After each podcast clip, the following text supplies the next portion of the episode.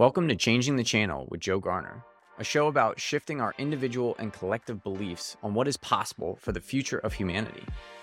As our understanding of how our reality continues to shift, we are at a point of reunification between science and spirituality. What does the world look like when we break free from the generational trauma that has kept most humans playing small for thousands of years and step into our full power as the co creators of this reality? I always ask that you keep an open mind with this podcast. Ask yourself what resonates with my truth at this time and what does not.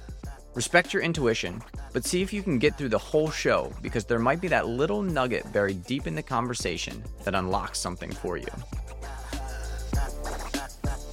Welcome back to Changing the Channel. I have today a wonderful sister, Kerri Lambert. She is a licensed social worker, a trained yoga teacher, and mental health mental health therapist.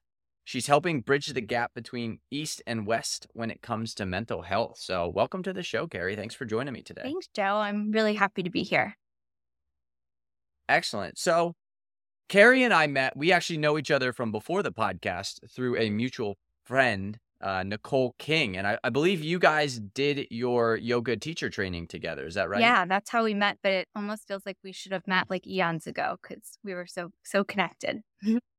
yeah, it, it's it's kind of funny how that that happened. Yeah, we met uh, a couple times through Nicole, and just every interaction seemed very aligned. It seemed like you know we were meant to have that conversation right at that moment. So how how was that teacher training? You you did it at um Soulfire, which is actually my hometown yoga studio. So how was that training? It was a 200 hour mm-hmm. training. You know, what was that training like for you? Yeah, it was definitely like life changing, something that I'll get into more. Um you know, I really just signed up thinking I was going to learn to teach yoga in the um the aerobic sense of it, like, you know, like teaching a class um, for exercise. And uh, that was when I really, you know, thanks to Kat and B and Jesse Cassidy, like, you know, they really helped us make it more than just that. And um and the group, we had 20 people in our group and it was like every single person was placed there strategically by some greater good because it just couldn't have been more magical. Yeah, yeah, I love I love that and how that always comes together mm-hmm. in in those teacher trainings and how connected those groups of teacher trainings. I've seen probably five or six uh, classes come through the Soulfire, and mm-hmm. each each time it's it's really cool to see how bonded mm-hmm. those that group of of people are going through 200 hours of of training and again for for people who don't fully understand yoga teacher training is way more than just learning how to do poses and how to breathe properly. Mm-hmm. It's it's delving fully into the the Vedic studies, really understanding what the yogic uh, philosophy is, mm-hmm. and then applying that to who you truly are and who you want to truly be and how you are showing up in the world. So, if you've never if you've if you've only thought that this is just an opportunity to learn how to teach yoga or you know a fun way to make a little bit of extra money. It it's far far deeper than that, and I think people like Kerri can definitely speak to that. So, tell us a little bit about who Kerri is right now and that journey to get to where you are at this point. Yeah. So, um, I feel like I am maybe at the best version of myself that I've ever been. Um, and that took a lot to get there. Um, you know, going all the way back to childhood, like grew up with a lot of chaos and trauma in the home. Um, but of course, just like most children that live in that, thought that it was normal. Um, and really, it was until uh, I was an adult and I saw I was working in a mental health office and saw um, these therapists around me, and like I had no idea what mental health was. I was just working the front desk, trying to go to college, um, and I saw one uh, therapist in particular, Nicole, who was a play therapist and saw what she was doing with these kids and just noticed how they would come in and how they would leave just different. They didn't look different, but there was just something different. And I was maybe like 18, 19.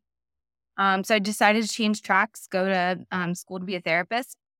Um, and the funny thing to me is that you don't have to go to therapy in order to become a therapist. And that's like something I have a passion about doing uh, later down the road. But um, so I went to school, uh, went off to graduate school, became a, a licensed clinical social worker, Um, worked in a few different like environments. Just, you know, I, I knew that I always had this passion to help and I had done the schooling. I had, you know, learned all these theories from the textbooks and really thought I knew what I was doing. Um, but then as I started to work with people, my own stuff started bubbling up.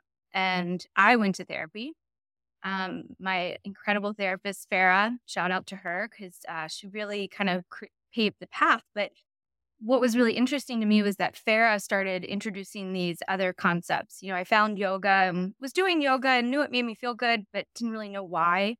Um, but Farah would always encourage like those those extra things, not just coming in and talking about my problems or what was going on.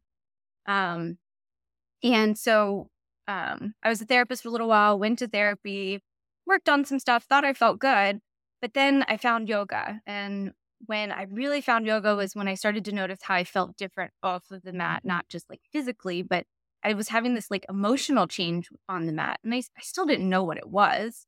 Um, signed up for my YTT and then found um, some Reiki that really kind of put me into the next uh, level of like feeling myself.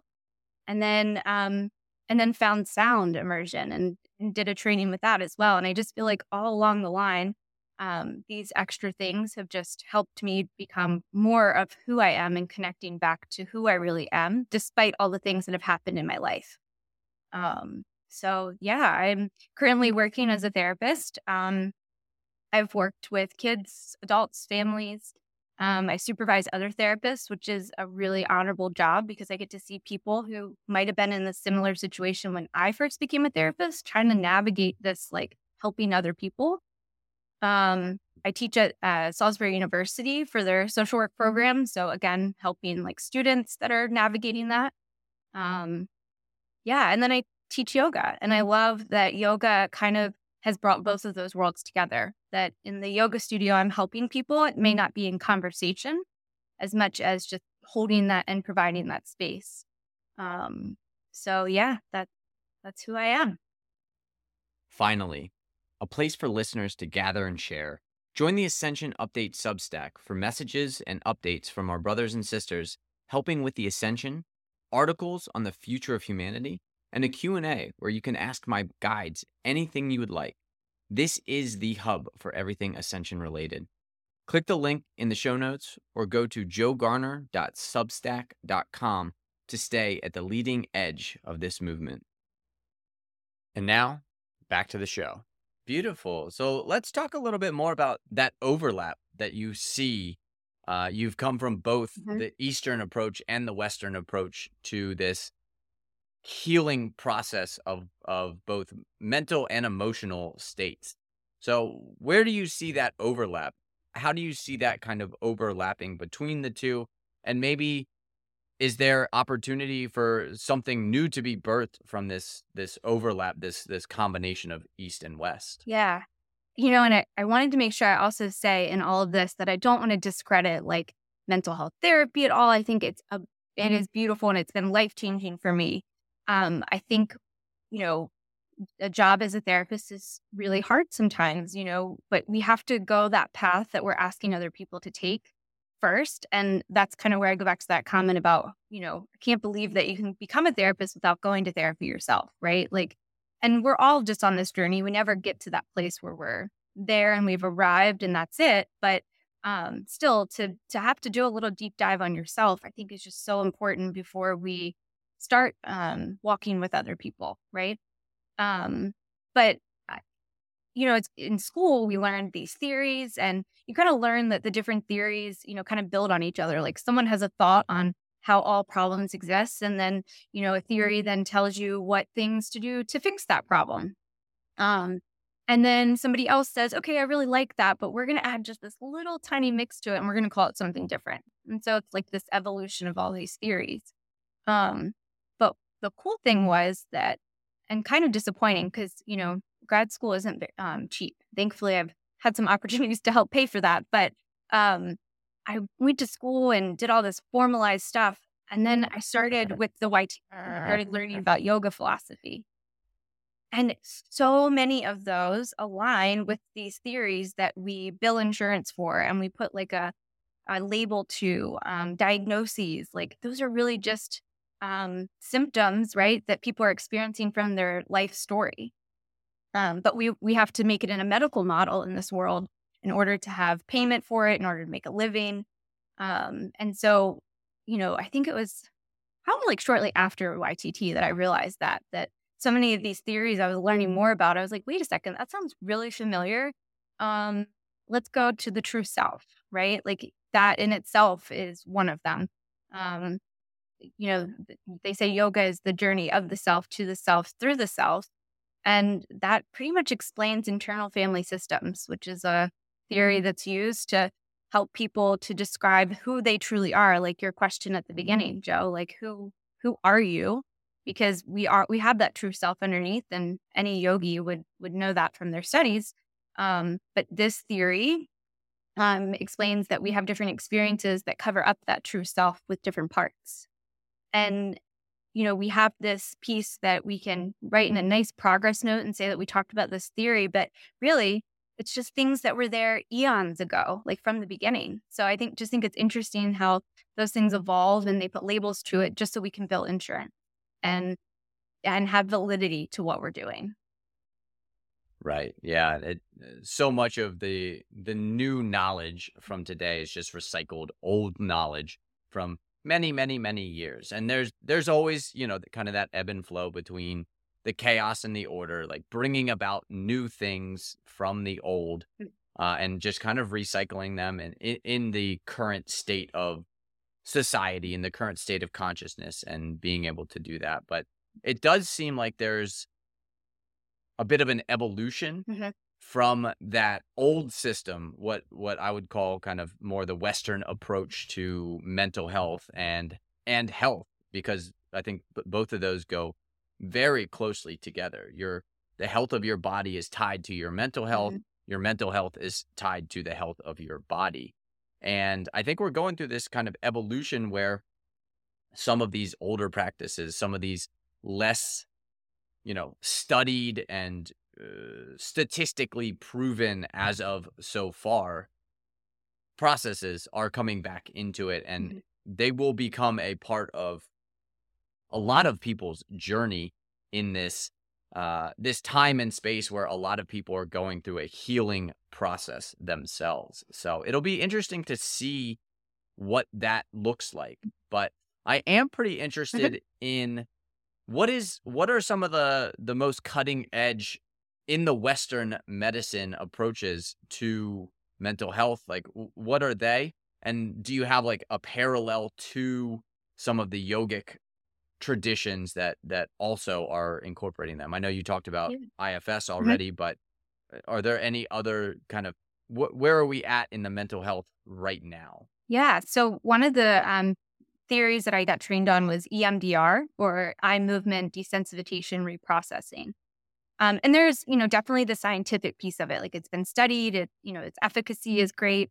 Um, I personally have experienced it and use it in practice.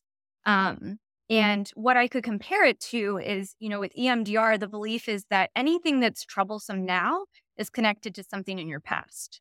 So, um, the belief is that we, you know, build these neural pathways in our brain and oftentimes things don't get stored correctly, especially during trauma.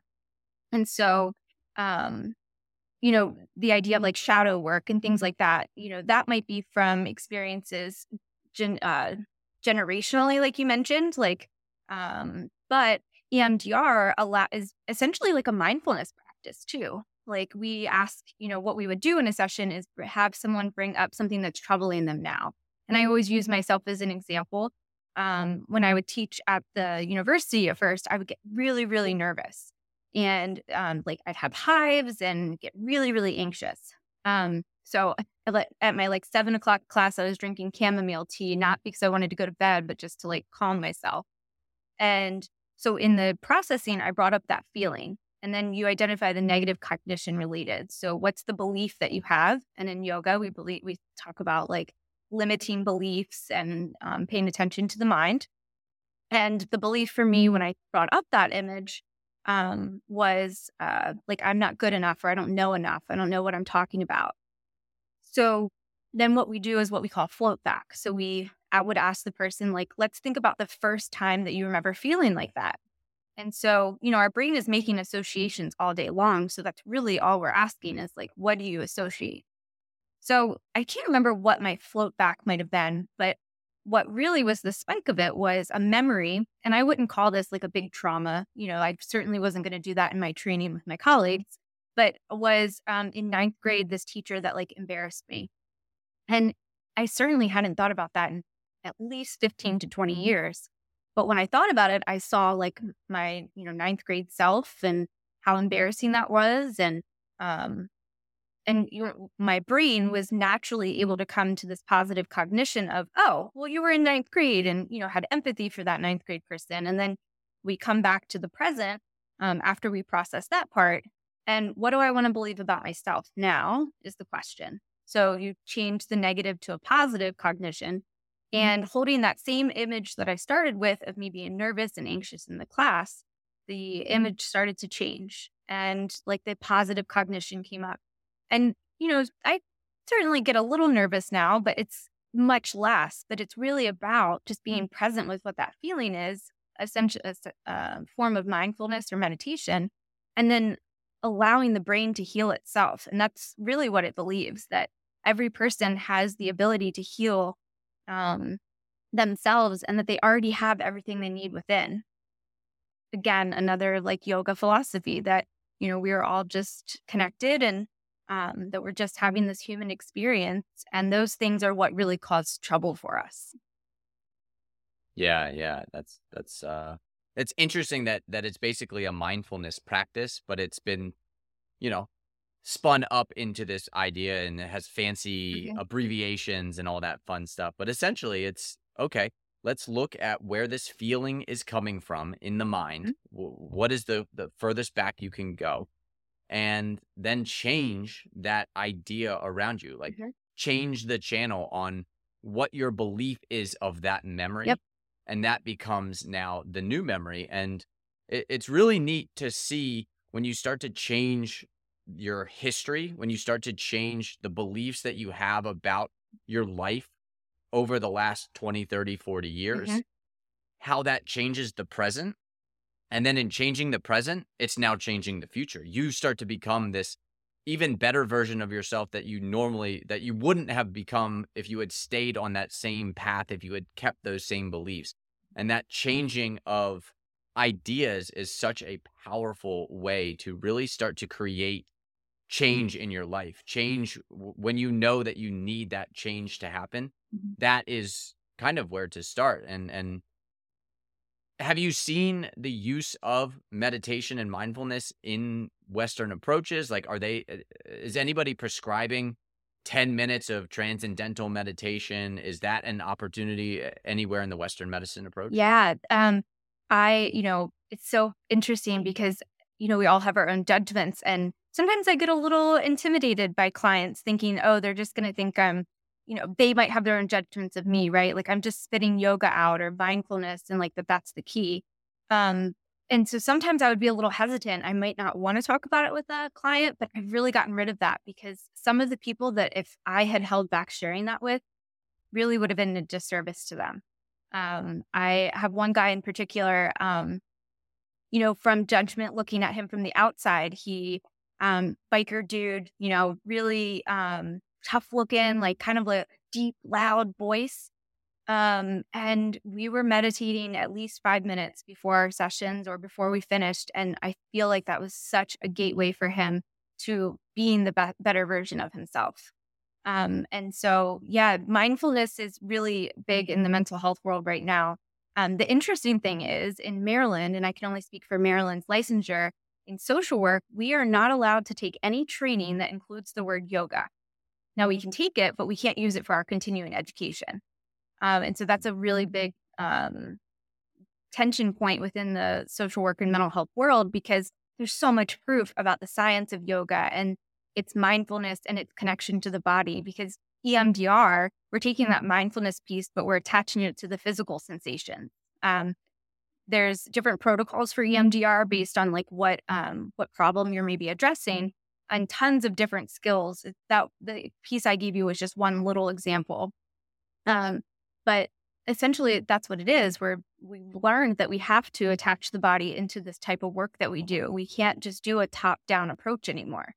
Um, so it really fires me up when when they're like, oh well, yoga, you know, isn't you know we can't have yoga in it, but yet it's so re- it's highly researched and has been proven to be effective.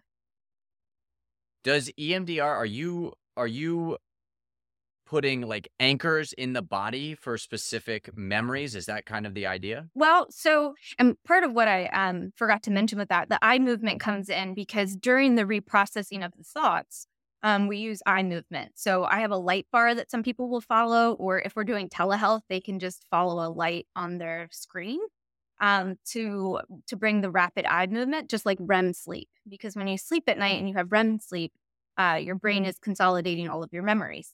So the way that it was developed was this woman found that she was walking, Francine Shapiro found that she was walking in the woods and her negative thoughts were starting to kind of uh, not be activating as much in, within her body. And so they really started with just bilateral stimulation. So any left right movement of the body can be done during the reprocessing.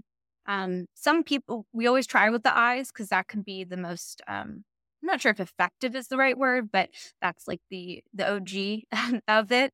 Um, but we have other ways, like um, some of my clients will hold buzzies where they vibrate left to right in their hand, um, and uh, and that helps the reprocessing of it. Um, some of them might do like a butterfly tap and tap their body, um, and that does tend to help um, them be a little bit more grounded and be more present versus like possibly dissociating during it, especially when we're doing like trauma um, reprocessing. Um, yeah, so we're always checking in because we actually do a body scan as part of it. Is after we even go through the cognition cognition part, we ask them like, is there anything left in the body? Do you feel anything? Um, there are pain protocols that you can uh, how, allow, allow the client to bring up the part in their body where they feel pain, and you might ask like, what does the pain say? What is the cognition that comes up? And you desensitize the part to pain. Um, so it's mm. very body connected. Gotcha. So you're you're using that connection to the body to kind of a remain in the body as you process mm-hmm. that trauma or relive that trauma or experience that trauma from a, yeah. a new perspective and yeah. yeah. instead of disassociation from mm-hmm. who you are and and that experience yeah. that you had because that's that's that can be a very tricky mm-hmm. situation when you just have continually disassociated that memory or that situation or that experience yeah. from who you actually are, but it's mm-hmm. still in there. It's in your subconscious and it's creating the reality that you're experiencing, yeah. even though you don't feel it and experience it, like from a subconscious perspective. Yeah. You, essentially, the, the subconscious mind is creating up to 95% of your reality and, and how you're experiencing reality. So yeah. if it's in there and it's running, that, that subconscious program is running. Yeah you might not too. I was watching a fascinating video. Uh, Bruce Lipton was talking about this and essentially how when you, when your subconscious mind, when you're not focused internally on the on the internal right you don't have any mindfulness practice you're not looking at the things that you're doing essentially when you're only looking out into the external world the subconscious mind is running your programming because that's the only way it works. You don't have that internal sight. So, you know, you don't have a conscious understanding of exactly what you're doing. Yeah. And it, it actually creates this complete blind spot. So mm-hmm. When the subconscious mind is is running its programming, you as a conscious being, you're not experiencing all the things that you're doing, all the negative things that are impacting you, you you don't experience them, you don't remember them, but if you went back and talked to other people and been like, "Hey, you know, how how come that interview went terribly?" It'd be like, "Well, you brought up all these childhood traumas that were completely irrelevant to that situation." And from a conscious mind, you wouldn't even have noticed that your subconscious mm-hmm. programming mm-hmm. is just running. So yeah. he he was making the parallel that essentially, if you have no mindfulness practice, if you can't turn within, your subconscious mind is running everything in your life and you can't mm. even see what that subconscious programming is doing. It was a fascinating um, video to kind of watch. And, and uh, again, he, you know, he's a, he's a fundamentally, he's a doctor of, uh, I believe he was working on stem cells to begin. And then he got into the idea that consciousness is the, is the aspect that is creating the the illness Mhm. in your body. Mhm. So when you're when you're when your mind is thinking that you're going to get ill, you'll get ill. If your mind is thinking you're going to get healthy, you'll get healthy. And he did a whole ton, like decades worth of work on the placebo effect and and how essentially the belief in anything creates that reality within within Yeah. this you know this existence so it was it was kind of interesting to to hear how you have that blind spot in your when your subconscious Mhm. mind is running your day-to-day operation Yeah. And for so many people, like to ask them, like when I say, like, where do you feel that in your body? A lot of times I get two answers, like everywhere, because they're not really paying attention, or I don't know what you mean. Right. So the first stages of EMDR, um, some of the first stages are like the preparation stage. So um, we teach essentially we teach mindfulness. Um, we teach what we call like safe place. So we're asking somebody to create like a place in their mind where they would feel the safest, some place that they could go, like almost like a guided imagery, um, but it's all within. They create this place, um, and then we test whether they can hold that positive affect or not by using the bilateral stimulation. But it's also a skill for them, right? Like allowing them to take themselves somewhere and then using like slow bilateral stimulation to help them to hold that affect. And then when we do the trauma, like reprocessing, we go faster, which helps the brain kind of um, get through that part. Um, but the interesting part is that they don't have to tell me anything. So, like you said, when we talk, like when people talk about these traumas or just like kind of spit it out, especially when there's no um, affect connection there, um, it's not really healthy. You know, to we've found that talking about trauma um, isn't the best way because, like you said, they can talk about it over and over. And how many people have been to talk therapy for years and they they still don't get any relief, or maybe they get a little relief, but they don't really get to the core. Um, so in the therapy, which I think the best part about it is that they don't have to tell me what they're imagining. We just check in with how much it's affecting them. And I'm just uh, literally holding space for this person, helping like them check in with themselves. And then, but they're doing all the work. It has nothing to do with me. Um, and so I think that's the most honorable part of being a therapist is watching and helping people like find that they have everything that they need within them already and and they're the ones doing it i'm not doing anything really right they just they need that permission slip to access that ability to heal themselves Yeah. and that's that's what so much all, almost all of this healing even the energy healing even people doing reiki Mhm. um all of this is just giving people the permission to heal themselves or to Yeah. deal with the trauma that they haven't dealt with and Mhm. it, it's really cool that we've gotten to a point where you know we can get the ego out of Mhm. all of these practices and studies and really to fully understand that nobody is healing anybody else. Nope. Jesus wasn't healing Yeah. anybody else. He was giving them permission to heal themselves. Same with Yep. you know any of the other Gandhi or or or any of the other you know ascended masters and they knew that. They fundamentally knew that. They just probably didn't share that with the people they were healing yeah um, because again, how how important is it to to fully understand that you are the one that is healing yourself. You're the one that's changing how you're viewing your past, and that's changing how you are showing up in the present, which changes how you will be in the future, and just that that continual Mhm. loop constantly. And and for mindfulness practices, I mean, that's all that you're really doing. You're you're tuning into okay what am i experiencing right now why do i feel Mhm. you know this this negative energy or this negative feeling and then how can i go back to to where that that was and it's been really cool in my meditation to Mhm. to be experiencing that to to see and have conscious memories come back and flood in and be like oh here's where that's coming from this is why i'm you know playing small or here's why i can't sit down and do the work that I need to do because I don't believe that I'm good enough to Mhm. do that work. Mhm. And then reprogram reprogramming that and then the next day sit down and say, boom, I, I got it done in 15 minutes. Like I'm good to go. So yeah it, it's been it's been powerful for Mhm. me. Um I've I've never done I actually I had one experience with talk therapy. Mm-hmm. I had an incident with alcohol when I was 20 years old and my mom sent me to a a therapist Mm-hmm. that she knew and we did these kind of silly trainings. Uh, he he made me take this test to to see if I was an alcoholic. Mm-hmm. Um, and I was a 20 year old in in college at one of the top party schools in the country. Like, I answered yes to probably 35 of the questions, uh-huh. and if you answered yes to five, you were considered an mm-hmm. alcoholic. Mm-hmm. So I was seven times more than an alcoholic, yeah. according to this thing. So he was he was alarmed to say the least when we had that that conversation. Mm-hmm. But unfortunately for, you know, I didn't believe that that would help me in any way. I, I was just doing it because my mom basically made me do mm-hmm. it. And that was the only experience for me with, with talk therapy. But yeah, the meditation, the mindfulness, um, and, and having people in my life mm-hmm. that are able to help me talk through some of these things. Um, uh, my last partner was, was very good at getting me to see where, you know, my beliefs might not be uh, aligned with my actions mm-hmm. and and how I was saying one thing and doing another and that was very mm-hmm. important mm-hmm. in my my evolution as well and then and then as i got into meditation it was mm-hmm.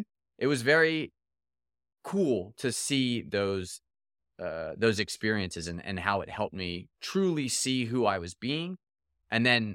change because i knew i didn't want to be that person that i was being i knew that i didn't want to show up every day you know, angry and frustrated and and just not a good happy person. So it took me a while to to really work mm-hmm. through that and you know, it was years of practice for sure. Yeah. My meditation practice took probably 3 years to really get into it and fully understand what I was doing. Mm-hmm. Um again, with no real guidance, I was just kind of loosely doing things and seeing what happened, seeing what stuck. Yeah.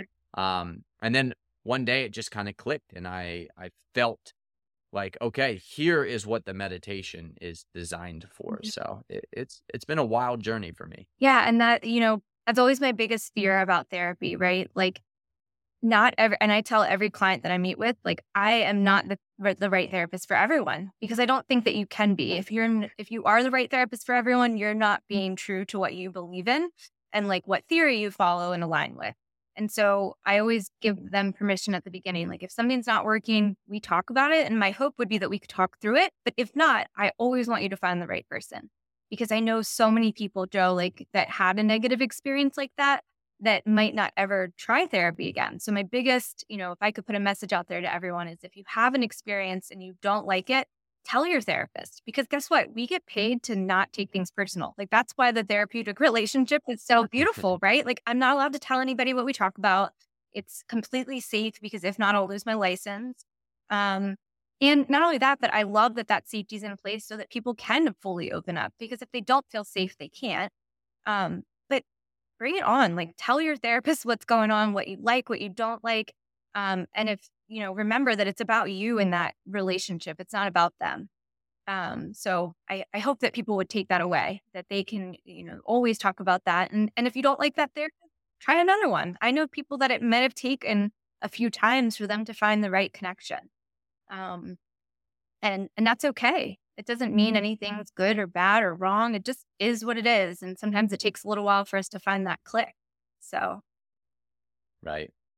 Now, where do you see mental health, the, the mental health field moving mm-hmm. towards? Uh, again, we're in this kind of transitory period. We're we're definitely seeing the limitations of what I would call uh, what I would call kind of the reductionist approach to science. Mm-hmm. So just reducing it down to the smallest level and saying this is the only way that that things work.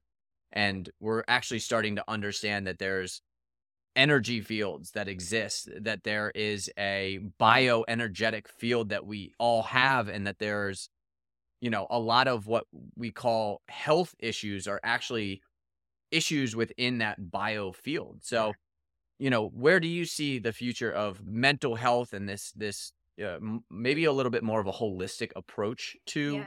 mental health? Where is that moving towards from your perspective? Yeah, I, I mean, I definitely think like psychiatry still has its place. You know, like doctors, like I would never take away from what they do. Like our psychiatrists, I've worked with some really fabulous people. And honestly, the best ones were the ones that didn't just write prescriptions, but they understood the therapy piece and really valued that as part of, of the treatment. Um, I think that we are seeing more and more mindfulness and more of these like um like EMDR, internal family systems, a little bit kind of off the edge a little bit, you know, not just, you know, cognitive behavior therapy. Again, not to down it, it has its place. Like our thoughts affect feelings, our feelings affect behaviors. That kind of comes from an energy sense, right? Like if we think about energy, that everything is energy, it starts with a thought.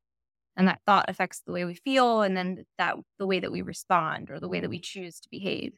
Um, so I really do see a lot of different avenues. I think I think also just as a society, we're more open to that there is more of a crossover of those things. Um, people are a little bit more open to that. Um, mental health is so difficult to access right now. Um, I think there's a few things. I think people are more open to it. So there's more people going to therapy.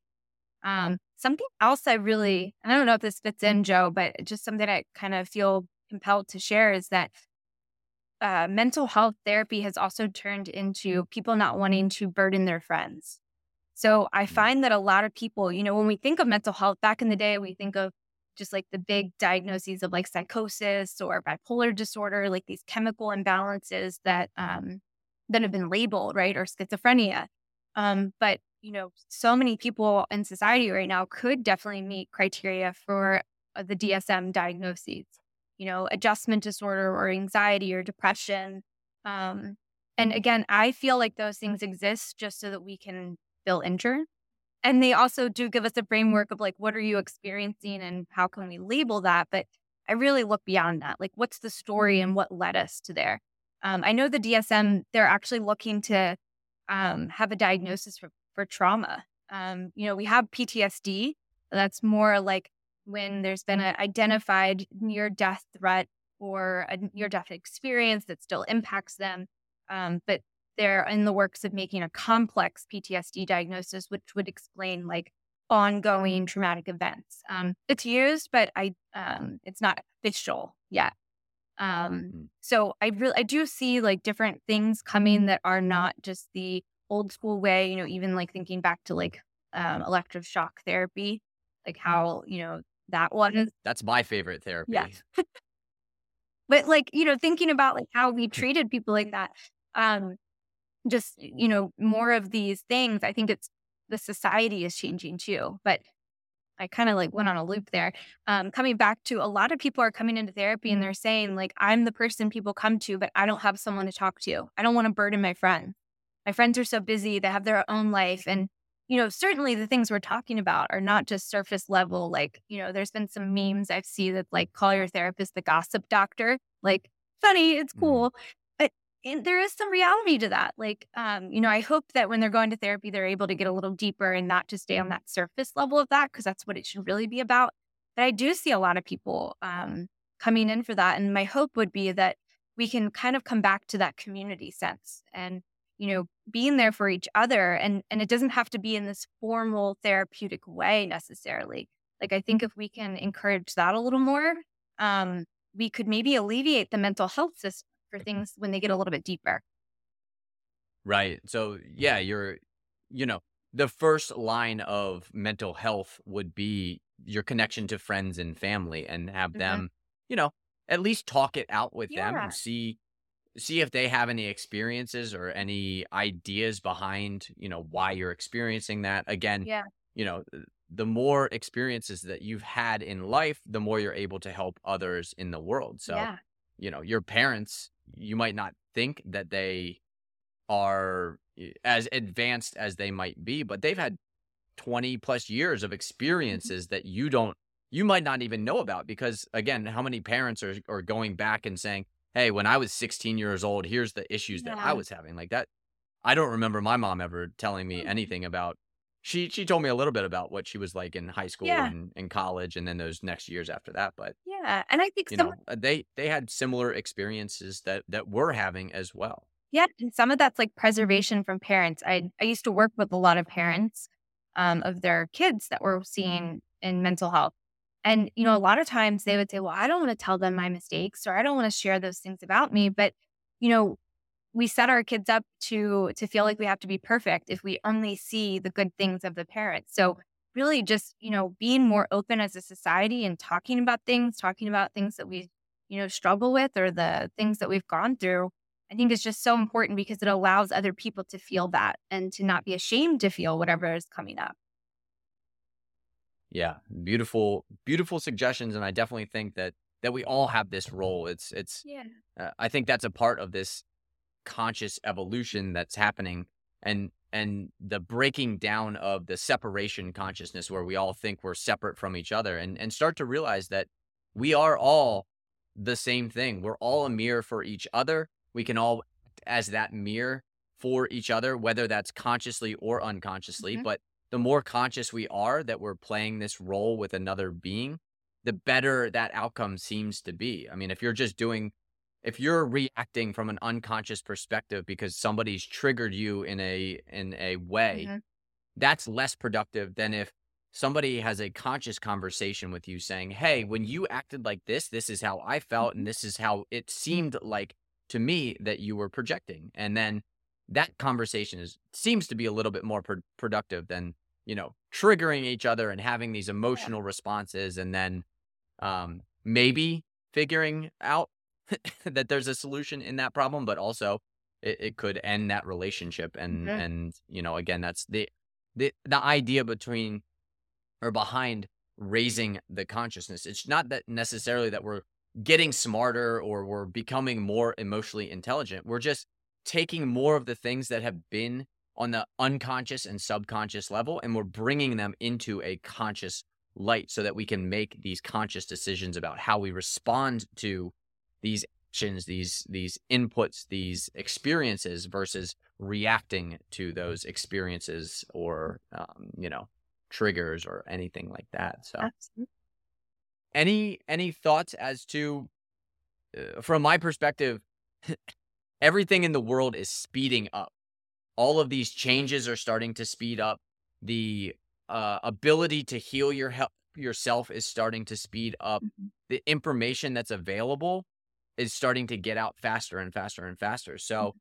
as this speeding up starts to happen, any tips or tricks for people to keep their sanity, to keep uh, you know, staying mindful, to to find their center uh, as what seems to be happening is the world is just changing at an, an, an incredible rate and i think that change is good the there's a um there's a golden period of humanity on the other side of this massive amount of change mm-hmm. but during this you know kind of interim period when we're experiencing this change there is a lot of a lot of things that can trigger that can cause trauma that can that's probably going to be affecting people so yeah.